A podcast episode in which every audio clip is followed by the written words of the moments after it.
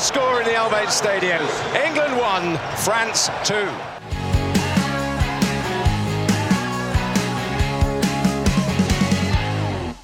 Benvenuti a In The Box, il podcast sul calcio inglese, al microfono come sempre Paolo Avanti e dunque è finito anche questo mondiale con una grossa delusione per gli inglesi, tre leoni eliminati ai quarti dalla Francia. Ne parliamo in questa puntata speciale con i miei abituali compagni di viaggio Stefano Cantalupi, ciao Stefano. Ciao, bentrovati a tutti. E da Londra Pierluigi Giganti, ciao Pierluigi. Ciao a tutti. Ma abbiamo il piacere di avere anche due ospiti, il giornalista inglese trapiantato a Milano Sheridan Bird, ciao Sheridan. Ciao a tutti, ciao. E il grande Roberto Gotta, ciao Roberto. Ciao, ciao a tutti. Allora Sheridan, quanto brucia stavolta? Well, io voglio dire che quando abbiamo parlato prima di questa Coppa del Mondo, io avevo detto, io avrei, uh, avrei uh, detto una, un'uscita per l'Inghilterra ai quarti. Spero che ricordiate non so se questo sia il congiuntivo, ma oggi mi sento un po' l'Apawelcan. Ma um, e, e io avrei detto, io avevo la sensazione che stavamo andando verso una, una Coppa del Mondo un po' Sven Joran Eriksson, eh, nel senso che ai quarti con uh, testa alta, ma se vai fuori ai quarti non importa dove si trova la testa.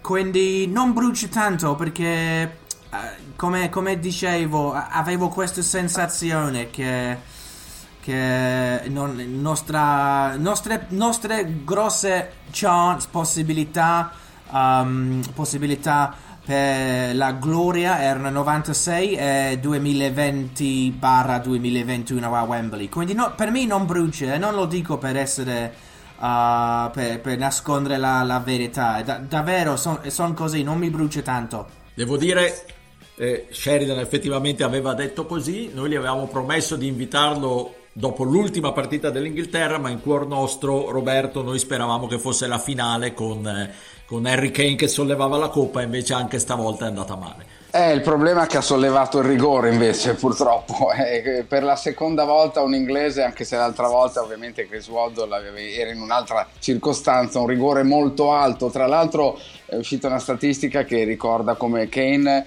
abbia quasi sempre indirizzato il secondo rigore quando ne ha battuti due in una partita esattamente in quell'angolo. Il problema è che spesso gli andava bene. Quindi ha fatto quello che fa sempre quando al secondo rigore nella stessa partita è andata male. E, ehm, è stata un'ottima Inghilterra per certi versi, ha giocato abbastanza bene, forse non ha avuto particolare coraggio in certi momenti in cui la Francia sembrava in difficoltà, ma io posso capire anche la paura di prendere magari gol in contropiede. Testa alta sicuramente e in questo sono d'accordo con Sheridan, ovvero eh, non ci sono rimpianti se non il risultato, cioè più di così obiettivamente, considerando l'avversaria, non si poteva fare. Poi magari qualcosina tattico, qualcosa del genere poteva essere scogitato, ma è una squadra che ha dimostrato un'enorme maturità e poi ricordiamo per tanti anni l'Inghilterra quando andava, quando superava il girone, ogni partita a eliminazione diretta tremava anche contro, contro, squadre molto inferiori. Adesso c'è una maturità, una sicurezza molto superiore. Questo è un passo avanti enorme. Stefano, tu nella scorsa puntata avevi detto: ok, un'uscita ai quarti contro la Francia non sarebbe sicuramente né una vergogna né, un, né un'umiliazione, niente di così negativo.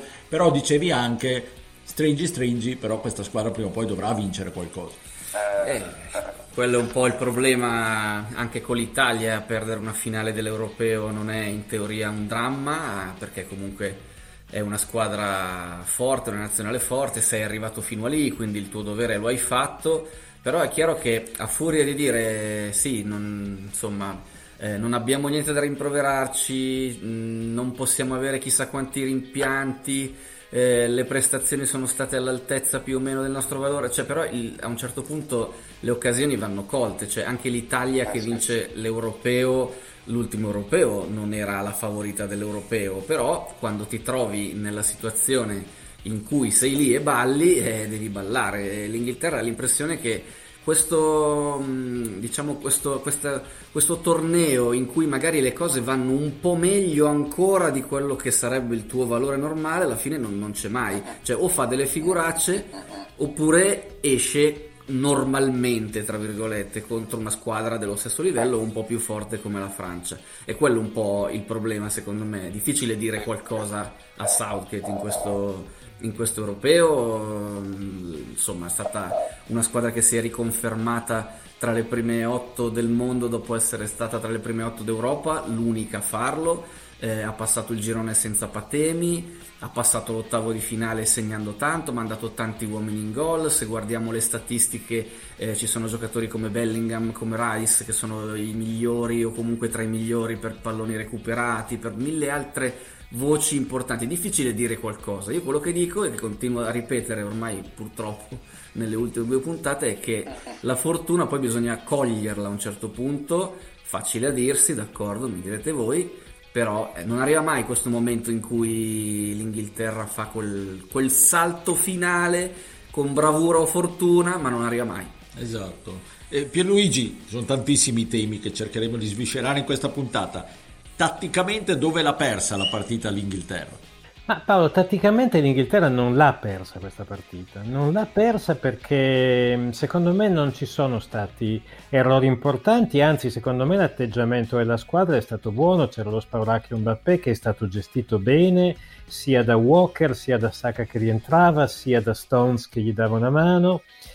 C'è stato rispetto alla partita con la Croazia dei mondiali precedenti, alla partita con l'Italia, nella finale degli europei, secondo me anche dal punto di vista dell'atteggiamento, un cambiamento in positivo, perché se è vero che nei primi 18-20 minuti l'Inghilterra è stata un po' timorosa, poi nel resto della partita non è stata assolutamente timorosa. L'Inghilterra ha proposto il suo gioco, l'Inghilterra ha avuto maggior possesso palla, l'Inghilterra ha fatto più conclusioni in porta.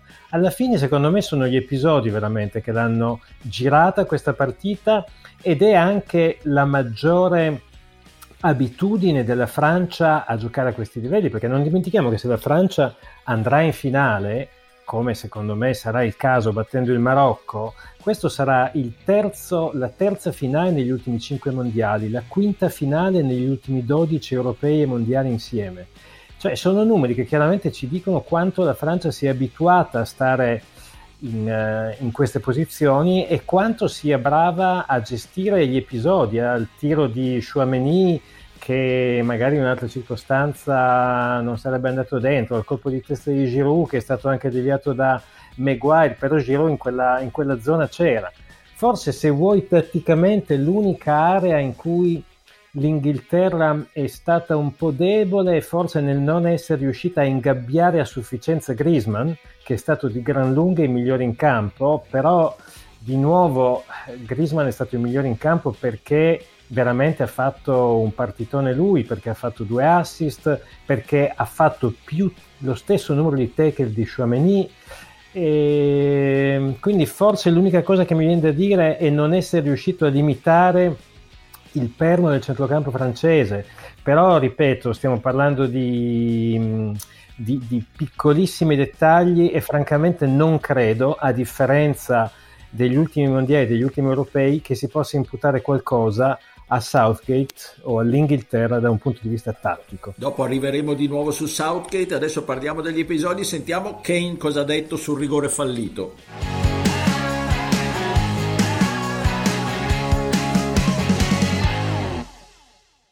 No, I'm, I'm, always someone who prepares for if I get one penalty in a game, two penalties. I, I always have a, an idea of what I, I want to do, and yeah, you know, I can't fault my preparation or anything like that. The details, it was just the execution on the on the night. You know, the first one was was great, and the second one just didn't quite hit it how I wanted to. So um, that's something I'm going to have to take on the chin, and um, it will hurt for sure. And the whole game will hurt because uh, you know we, we had full belief in, in, what we were trying to achieve. But um, yeah, as the captain, I'll, I'll take that. And um, but yeah, I couldn't be prouder of the boys.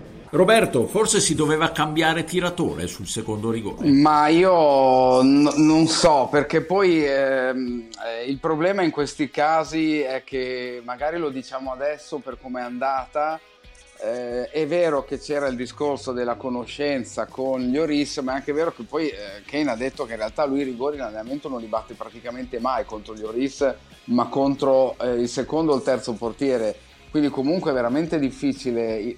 Cioè, nel momento in cui devi decidere, hai mille soluzioni e comunque se sei Lloris che non conosce magari bene Kane come rigorista nel senso di aver, aver, averlo avuto davanti a te, tu puoi pensare mille cose diverse che lo metta nello stesso punto, che la metta nel punto opposto, eh, magari conoscendolo, ma chi, allora, chi può conoscere quello che faceva Kane quando, come abbiamo detto, Kane ha due rigori nella stessa partita, cioè angolo alla destra del portiere alto, impossibile che Lloris sapesse questo. Quindi, infatti, oltretutto, lui non ci sarebbe arrivato fosse stato calciato al punto normale. Io non avrei cambiato, io non avrei cambiato perché comunque Kane è super affidabile. Sheridan, proprio una beffa che l'errore che è costato così tanto sia venuto da Kane, dal, dal giocatore migliore e comunque del trascinatore, anche con la Francia ha fatto una gran partita.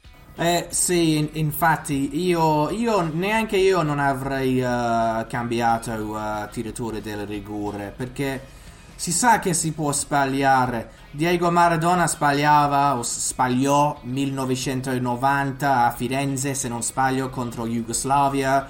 Robertino Baggio sbagliava a Pasadena 94 quindi succede, succede. Io non, non avrei cambiato Harry Kane e dispiace che lui ha sbagliato un rigore. Per me eh, la novità, la cosa interessante è che non abbiamo sbagliato in, uh, in un uh, penalty shootout. È abbastanza nuovo per noi sbagliare un rigore nei 90 minuti. Quindi ogni coppa ci dà qualcosa nuovo.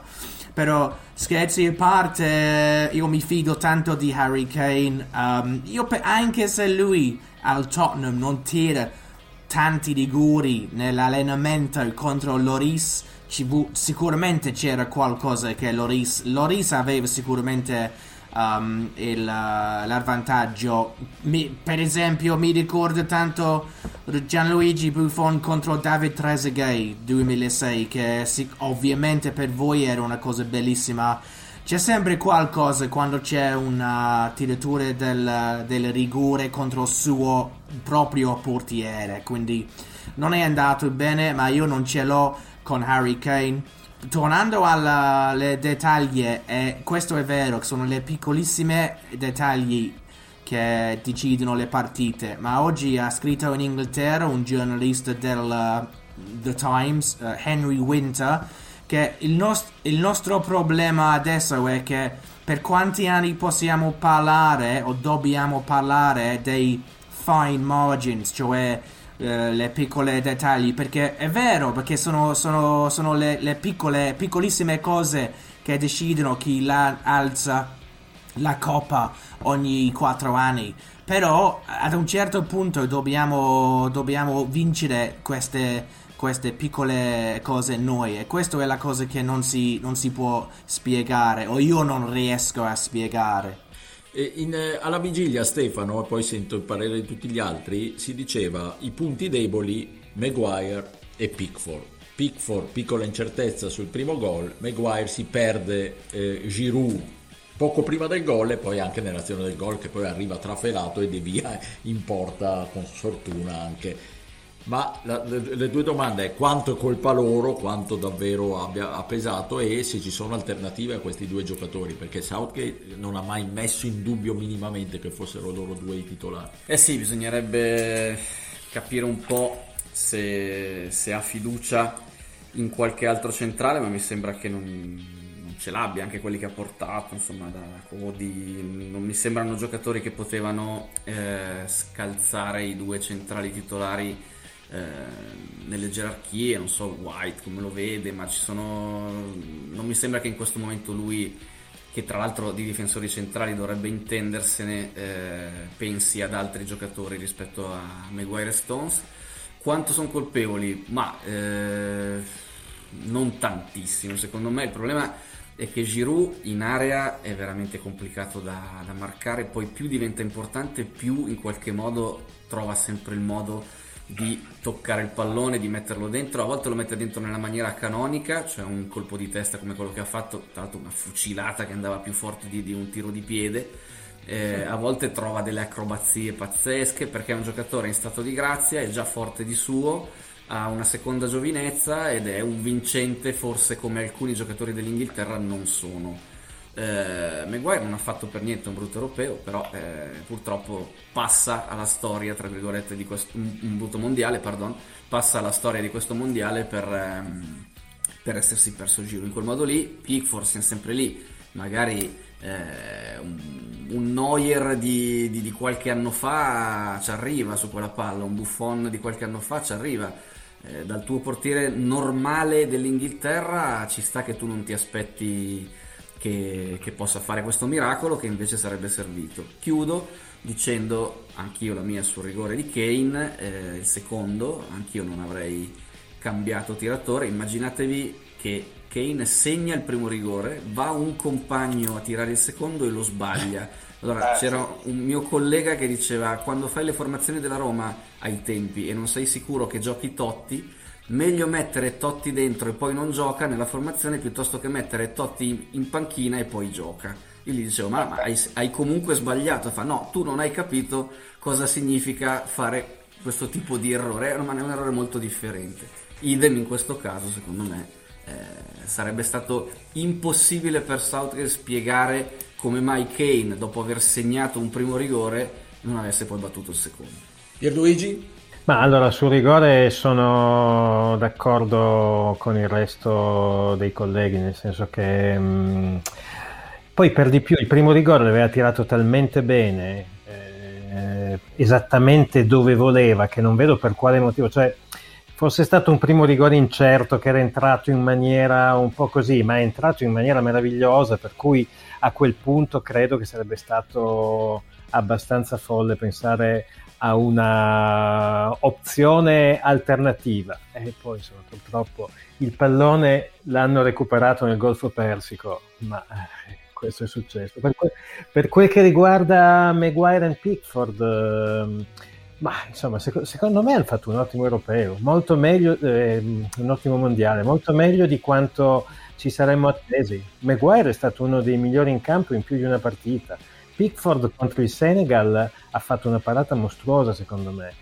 Ehm, e poi, come dicevi tu Paolo, francamente non è che ci siano tutti questi rincalzi, nel senso che sì, si potrebbe pensare a mettere Pope, però francamente non è un... Uh, non c'è una differenza significativa rispetto al, al titolare anche come altro centrale faccio veramente fatica a pensare a un altro cambio, cioè sì, si può pensare a Dyer, ma um, non mi sembra un grosso upgrade. White uh, è l'unica nota strenata dell'Inghilterra di questo mondiale perché è riuscito a farsi cacciare e quindi io non lo chiamerei mai più in nazionale. Eh, non so, mi, non credo che si possa gettare la croce su Pickford e Maguire.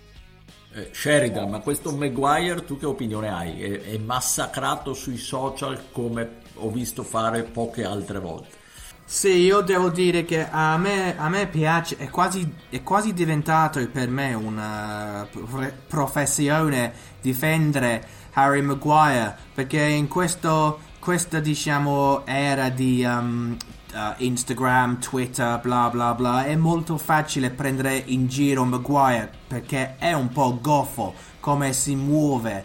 Ha una faccia, ha una faccia un po' strana e uh, sappiamo che non si muove, non si plana, non è come Thiago Silva o non è come diciamo una, non, non, non si non si copre la, la, il manto come Marco Van Basten, sappiamo, però per me nella Coppa del Mondo quest'anno è stato, è stato bravo. È vero che lui ha perso Giroud per il gol, però per me la colpa per il gol di Giroud cioè, deve essere anche una colpa della squadra perché Giroud ha avuto un'altra uh, occasione, chance così pochi minuti prima, quindi la squadra sapeva che la Francia stava mandando i traversoni, i cross per Giroud e quindi non è solo Harry Maguire e, e, e poi sì, mi, mi, piace difendere Maguire perché è, è molto facile e purtroppo molto fashionable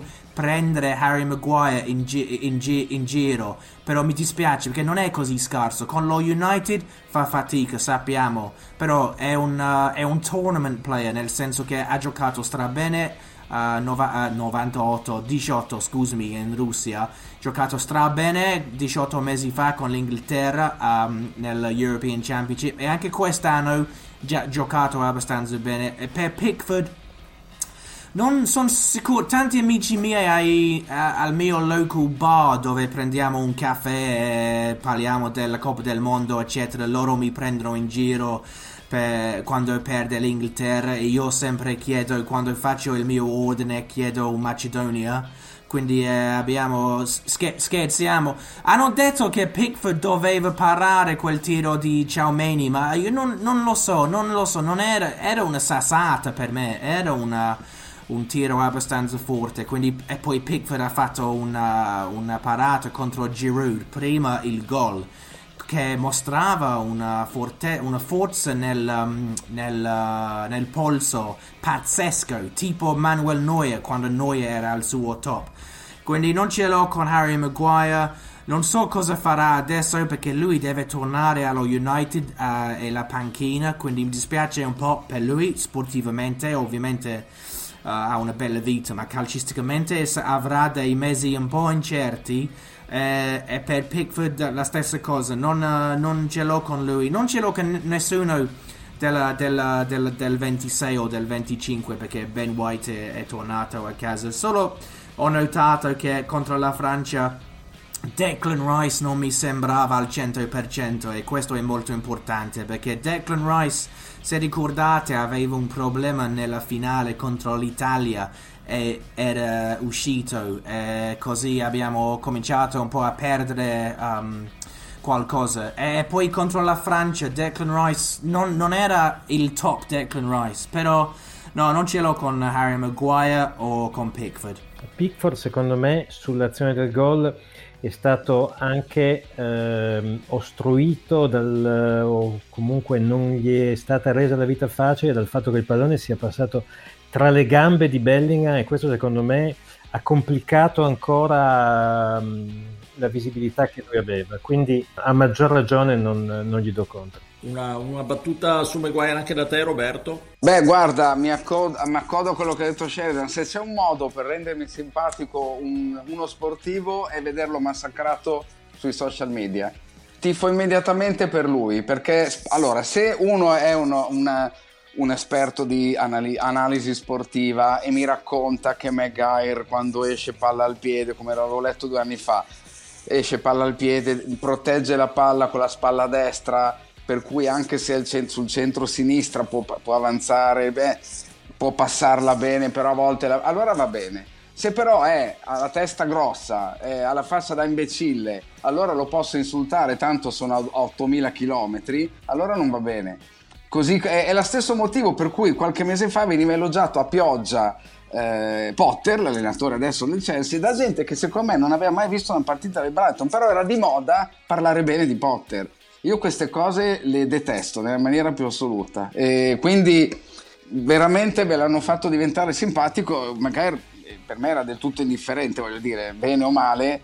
Eh, non, è, non, è, giusto prendere di mira una persona in questa maniera. Certo, qualche problema con lo United l'ha avuto, è evidente, anche perché non, negli ultimi tempi non era nemmeno titolare. Non è che Tenag si, si, segua Instagram o Twitter però c'è modo e modo e il modo in cui è stato preso in giro eh, obiettivamente è così come anche Southgate per certi motivi. Un parere eh, competente su Southgate bene. Dire Southgate non capisce niente spiegami perché e molti non lo saprebbero spiegare in realtà. Molti di quelli che fanno le critiche un tanto al chilo ecco Esatto, esatto. Allora chiudiamo cercando di criticare Southgate, ma con competenza. Eh, eh, Prima con però, competenza. esatto. Prima ascoltiamo eh, cosa ha detto sul suo futuro, lasciando aperta la porta a un eventuale addio alla nazionale.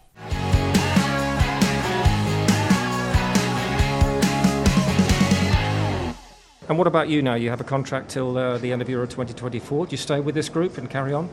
Uh, I think after every tournament we've sat and, and, reviewed and reflected, and that's you know that needs a little bit of time to make sure that everybody makes the right decisions. Allora, eh, Sheridan, Southgate, lo confermiamo o non lo confermiamo? Allora, allora qui è, diventa molto complicata la, la, l'argomento perché, perché quando lui uh, cominciava, quando lui, se, se possiamo dire, uh, arri- arrivò al suo uh, carico del, del CT, l'Inghilterra era una squadraccia. Era davvero una squadraccia piena di gente andava, gente che non era alla frutta stava bevendo il caffè. Quindi era veramente non era una cosa bella guardare l'Inghilterra. E poi lui è arrivato dopo Roy Hodgson e Sam Allardyce che aveva una partita e poi ci ha portato nella, negli ultimi quattro del mondo. Poi ci ha portato nella prima finale uh, da tantissimi anni che non è andato bene. E, e, poi queste Coppe del Mondo abbiamo giocato un bel calcio, purtroppo l'unica squadra vera che abbiamo, uh, diciamo, con cui abbiamo giocato, siamo usciti e Deschamps ha avuto il, il meglio di Gareth. E qui, qui diventa difficile perché finora ho detto tutto positivo, però i suoi cambi, i, i, i substitutions di Gareth Southgate per me sono un problema, un problema grosso, perché ha, ha, perso la finale contro l'Italia ai rigori, sappiamo, però Mancini, eh, l'abbiamo parlato noi, noi, tre o noi due, sicuramente Paolo, io e te, uh, e, e, excuse me, Stefano, Singwolves, è che il problema è che c'è gente in Italia, gente, gente brava, che dice che Mancini non è un tactical genius, cioè non è un super, uh, super allenatore quando si parla della tattica, però lui ha, ha azzeccato tutto contro Gareth Southgate.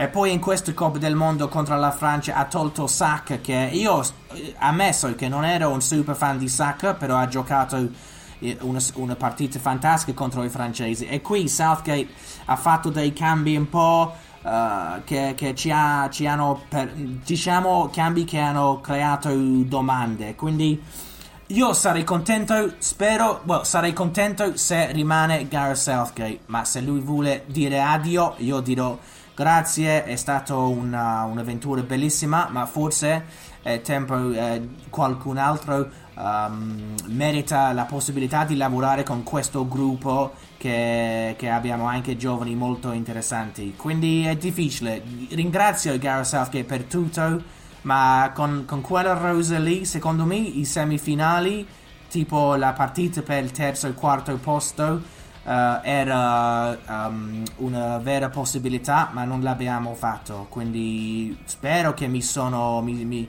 mi sono espresso bene. Sì, sì, sì, abbastanza.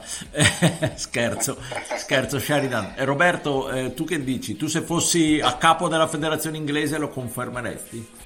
Ma eh, però il discorso che ha fatto Sheridan è perfetto, cioè è probabile che più di così Southgate non potesse fare, ma come abbiamo detto prima ha preso una squadra che aveva perso con l'Islanda agli europei, che era una squadra che aveva tante difficoltà, ricordiamo anche i mondiali in Brasile, conclusi praticamente subito. Per l'Inghilterra è una squadra che ormai dava per scontato il passaggio del turno, dava per scontato lottare alla pari, anche se per l'ennesima volta eh, non è stata vinta una partita fuori dall'Inghilterra, quindi 1966, contro una cosiddetta grande del calcio, perché alla fine purtroppo l'Inghilterra le perde tutte queste partite. Eh, è vero perché ha battuto la Germania, ma l'ha battuta in Inghilterra un anno e mezzo fa. Eh, diciamo che la Germania era un altro, un'altra pietra miliare.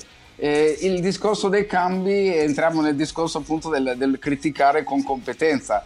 Cambi a volte tardivi, a volte non ideali, anch'io l'altro giorno mi aspettavo che non uscisse Saka e mi piacerebbe capire il ragionamento, non so se lui ne ha parlato perché è chiaro che dopo è difficile anche affrontare questi temi, una cosa che mh, vedo che gli allenatori fanno sempre fatica a fare è spiegare in maniera pacata, quindi non in maniera apologetica, perché hanno fatto un cambio. Cioè, nessun, se, se, ci fosse magari modo di parlare con loro in maniera calma, perché hai tolto Saka? Ma non imbecille perché hai tolto Saka. Spiegami tatticamente perché io voglio imparare da te.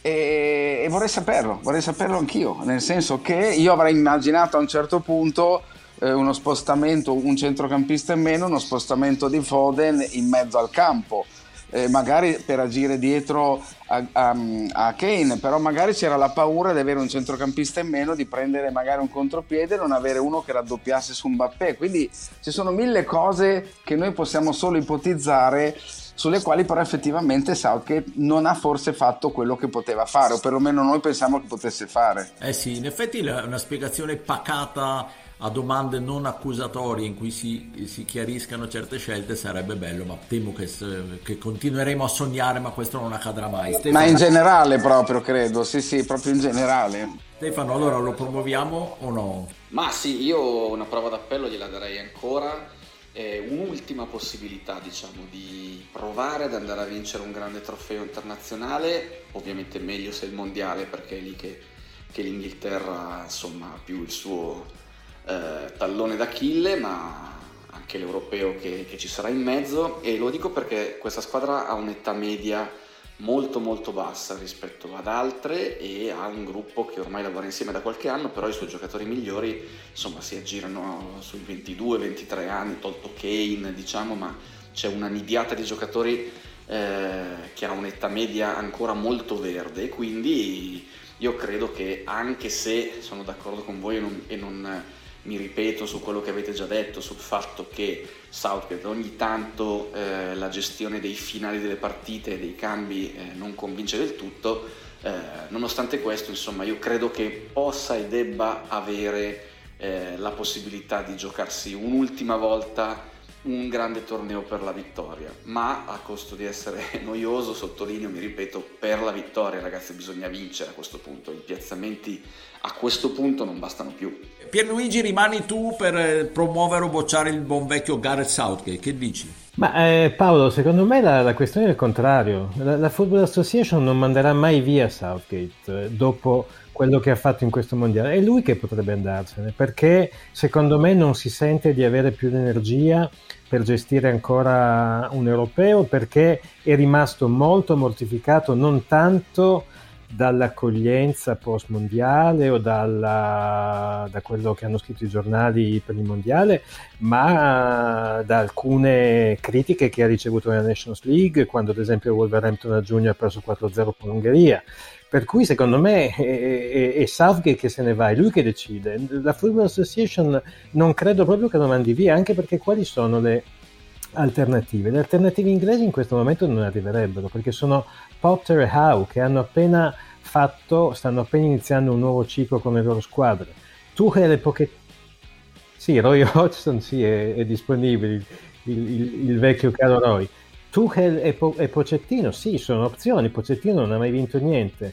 Tuchel eh, ha un carattere che eh, voglio vedere come gestisce alcune situazioni che si, sono, che si andranno a, a, ad avere perché comunque quando c'è l'Inghilterra sicuramente problemi ne vengono fuori. Per cui secondo me sì, è vero, eh, errori ne ha fatti in questo mondiale Southgate, non tanto a livello di atteggiamento, soprattutto contro la Francia, come dicevo prima, perché è stato veramente un upgrade rispetto alle scorse competizioni.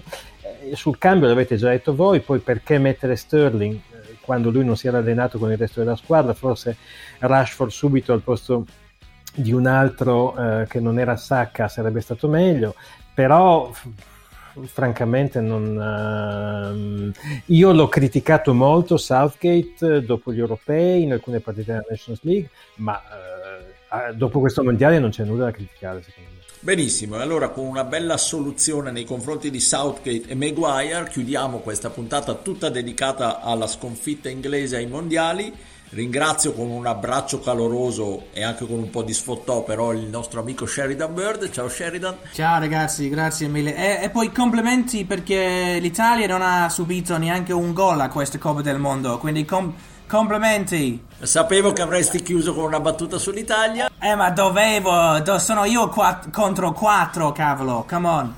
No, grazie ragazzi, già ci, ci, vediamo, ci sentiamo soon, grazie. Grazie a te, un caro saluto anche a Roberto Gotta, ciao Roberto. Ciao, ciao, grazie come sempre, grazie, ciao. E grazie ciao. a Stefano Cantalupi. Ciao, grazie a voi. E a Pierluigi Giganti, ciao Pierluigi. Ciao a tutti. Alla prossima puntata, grazie a tutti.